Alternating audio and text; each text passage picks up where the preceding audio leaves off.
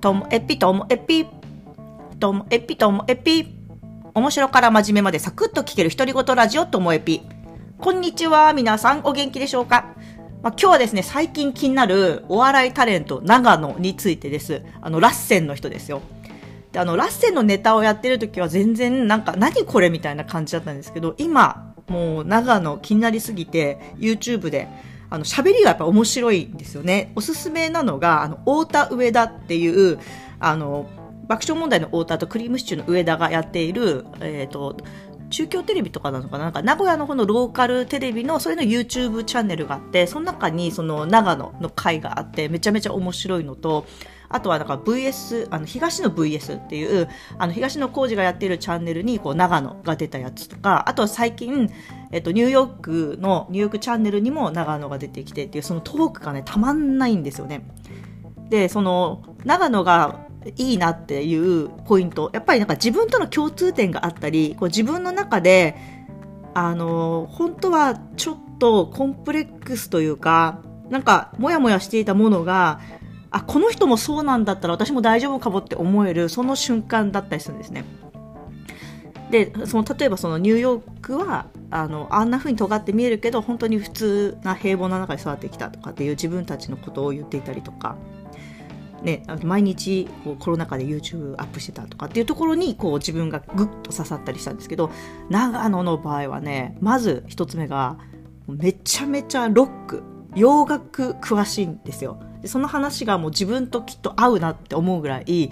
それこそそのオアシスとブラーあの時代の対立の話とかあとはそのレディオヘッドとかニルバーナとか本当に好きだった音楽についてそうそうそうそうっていうのもあればえマジ？それちょっと聞いてみたくなるみたいなのをこう自分の YouTube チャンネルで話をしてたりするんですよね。でプラスなんか私の1個上なんですけどその生きてきた時代がこう重なるから、まあ、そういう音楽の話もなのかもしれないんですけども彼がその売れたのが41歳かな？ラッセンのネタなんですけどもでそこまで宮崎県から出てきてだいぶ期間があるんですけど彼曰く腹が減った日は一日もなかった。っていうことはなんか大したそのお金の苦労とかすごい何か苦労したっていう感じじゃないままっていう例えばなんか十分な仕送りを学生時代もらっててとかなんかそういう話だったんですけどなんか私自身なんか働いていてこういろんな人と出会っていろんな方のここに至るまでのこうストーリーとかを聞いてるとすんごい苦労してる方とか修羅場というかいろんなところで戦ってきて今に至るっていう人の話を聞くたびにいやなんて自分はこう平凡な人生なんだろうと。なんてこう苦労のない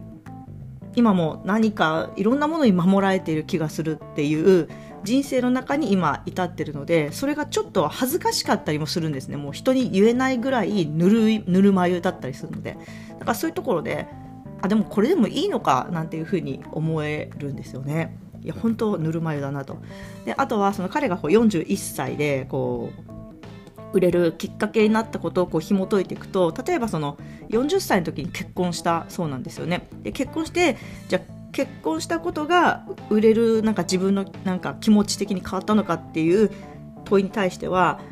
うんと結婚は2割40代になったっていうのが8割かもしれないみたいな感じでその40代からぐっとなんか彼の中で変わったのかもしれないっていうような話ででなんか自分もすごくそれは重なっていてあの最近友達よく話すんですけどいや私もう本気になったのはもう40歳からだから っていう。だからまだ人生本気になって8年しか経ってないからさっていう話はよくするんですけどもそれまでっていうのは例えばうんと会社勤めをしていたりとかあとはうんパート対パートっていう雇用のされ方だったりとかでとにかくこの雇用されている側とかでなんだろう本気を出しきってないというかどこか自分が例えばうんとやりきって疲れ疲れてしまったら家庭の方のそのバランスが取れないんじゃないかとかなんかバランスを取ることに必死だった気がしていて30代って。でも40代はバランスもバランスなんだけどでも自分はこう精神的にも経済的にもこう自立して自立した先にあの本当に自分がこうありたいってことは見えてくんじゃないかって。今までは自分のそんなにすごいやりたいことがあるわけじゃないからのんびり生きていこうみたいな感じだったんですけどそれが逆になってあの自立していく中であの自分の本当にやりたいこととか役割って見えてくるんじゃないかって思ってからぐっとこうなんかギアが入ったというかそういう40代を今過ごしていて、まあ、50代になる時また変わるかもしれないんですけどもそういうふうに変わったんですよね40代で明確にだからそういう話を自分でも思ってたのでその長野のその40代からの話とかその洋楽の話とかあんまり苦労してないとかって話が妙に刺さったんですよね。ということで最近めちゃめちゃ長野見ています。ということで皆さんもよかったら私世代の人にもしかしたら刺さるんじゃないかなっていう話なので、はい。今日も最後までお聴きいただきましてありがとうございました。さようなら。